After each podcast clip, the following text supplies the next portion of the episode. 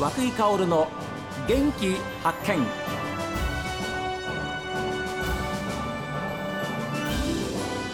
おはようございます。和久井薫です。和久井薫の元気発見。一日の始まりは私が発見した北海道の元気な人と出会っていただきます。今週は農業の話題です。岩見沢市栗沢町で特別栽培玉ねぎを生産している清水農場清水隆弘さんにお話を伺っています。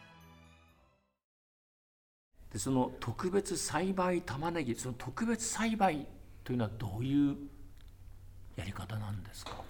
えっと化学肥料の窒素成分を50%以上削減したのと、うん、農薬を50%削減したもので、はい、まあ、清水農場では除草剤を使用していないのと、はい、あとネオニコチノイドといって環境に影響があるような農薬は使用していません。使わない。はい。ということは今おっしゃったその特別栽培っていうのはまあその農作物の収穫までにじゃあ農薬とか化学肥料はつまあ普段使う半分以下に抑える、はい、ということなんですか。はい。は。でじゃあ農薬を全く使ってないってことではないんですよね。そうですねで半分以下に抑えます。それは化学肥料も同じく。はい。ああでそのメリットはどういうところにあります？特別栽培を行うメリット。メリットはですね、えー、健康上ですねやっぱり農薬をかけると、まあ、玉ねぎもそうですけど、うん、まあ一定の基準はあるんですが、はい、やはり何て言うんですかね虫を害虫をまあ殺虫してるっていう面もあってやっぱりその、はい、て言うんですか体に良くないと言いますか、うん、そういうのがあるので、はい、それを半分以上削減まあ使用しないっていうのが一番ですけれどもそうですね。消費者にとってみると安心だなっていうことはありますよね。はい、はい、そうですね。清水さんちのあの玉ねぎはそういう特別栽培やってるから安心だよというのはこれは消費者はすごく心強いと思いますはい、ですよね。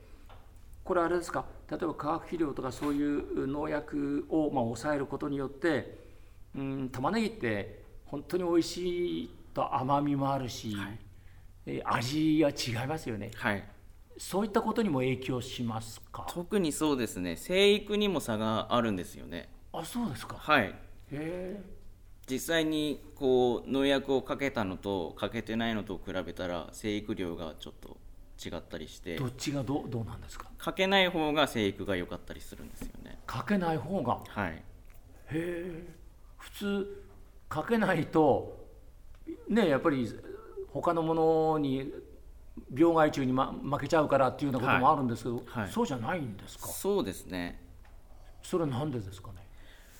えっ、とやっぱり、まあ、今言うのは除草剤のことに関してなんですけれども、はいはい、まあ、除草剤に言ってもいろんな種類があって、ええ、稲科を、まあ、除草する除草剤。まあ、それ以外にいろんな、まあ、稲科以外を、まあ、除草する除草剤っていうのがあって、はい、まあ、それをかけることによってやっぱり、まあ、除草ですから、はい、どうしても草をなくすってことなんで、うん、まあ、それなりに玉ねぎにも影響があるんですよね。はははなるほど。そういう意味ではまああの本来の、まあ、玉ねぎのえ味なりそれから美味しさうまみ甘みそういったもの全てにぱり関わってくるということですよね。そうですね、うん、ですから安全性がある程度確保されているというふうな消費者から見ればそういう安心感がありますから非常にあのあやっぱり買って大丈夫だなっていうふうに清水さんちの玉ねぎはっていうふうなことになるわけですよね。はい。はい、で逆に言うとデメリットっていうのはあれですか？今の逆になりますもんね。そうです。はい、病気にもまあ半分以上削減してるんで病気にも弱いですし、まあ、病害虫ですね。はい、でそれ収穫を比べた場合、はい、どうなんですか？時間のかかり具合っていうのはどうなんですか？時間のかかり具合は、まあ、そこまでは変わらないんですけれども、まあ、選別作業はちょっと時間はかかるかもしれません。それでも特別栽培にこだわるというのは、まあ、清水さんから見たらどどうなんですか？それお父様がいらっしゃるんでね、はい。えー、いろいろこう、まあ、ご家族でご相談されてるんだと思いますけども、はい、はい、その辺のこだわりはどうなんですか？とうちの親父の代に、まあ、今も親父の代ではあるんですけども僕があ僕とか、まあ、弟もいるんですけど、はい、その子供のことを考えて、うん、有機栽培をやっていたらしいんです。おなるほど。それで、まあ、そういうこともあって、ええ、まあ人手が足りなくなってきたっていうのもあるんですけれども、うん、まあ、そういうこともあって、まあ、特別栽培あの有機栽培の下の、まあ、一つ格を落としたといいますか、はあはあ、それで、まあ、やってみようという感じです。でやってみました、はい、そうしたら、まあ、そういう、まあ、結果が出た、はい、ということであこれは間違ってなかったなっていう感じですかね。そうですね。うん。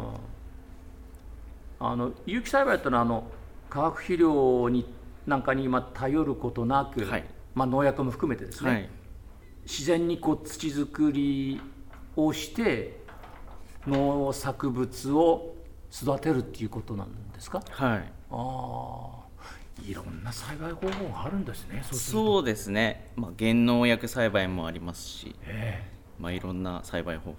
だから昔なんかもう農薬使うか使わないかその二者択一みたいな感じだったんですけど今全然違うんですもんね。そうですね。はい。あいやそれは本当に新しい発見というか、まあ、こうやって農家さんをいろいろ取材をさせてもらってですね私なんか知識として初めて知ることばっかりなんですよ、はい、でもそういうのが中で例えば高弘さんは小さい頃からお父さんの背中を見て育ったわけですから、はい、よし大きくなったら玉ねぎ農家になるぞっていうふうな考えはどうだったそうですね、まあ、小学校から少しずつ手伝いはしてたんですけれども、うん、はい。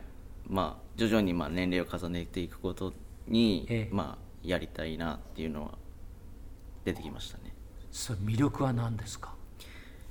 それは高弘さんはそこまでやっぱり決心させたものって何ですか、まあ、長男っていうのもあるんですけれども、はい。やっぱりその消費者とつながれるっていうのがまあなんて言うんですかねまあ感想を聞けたりしていいなっていうふうに思いましたね。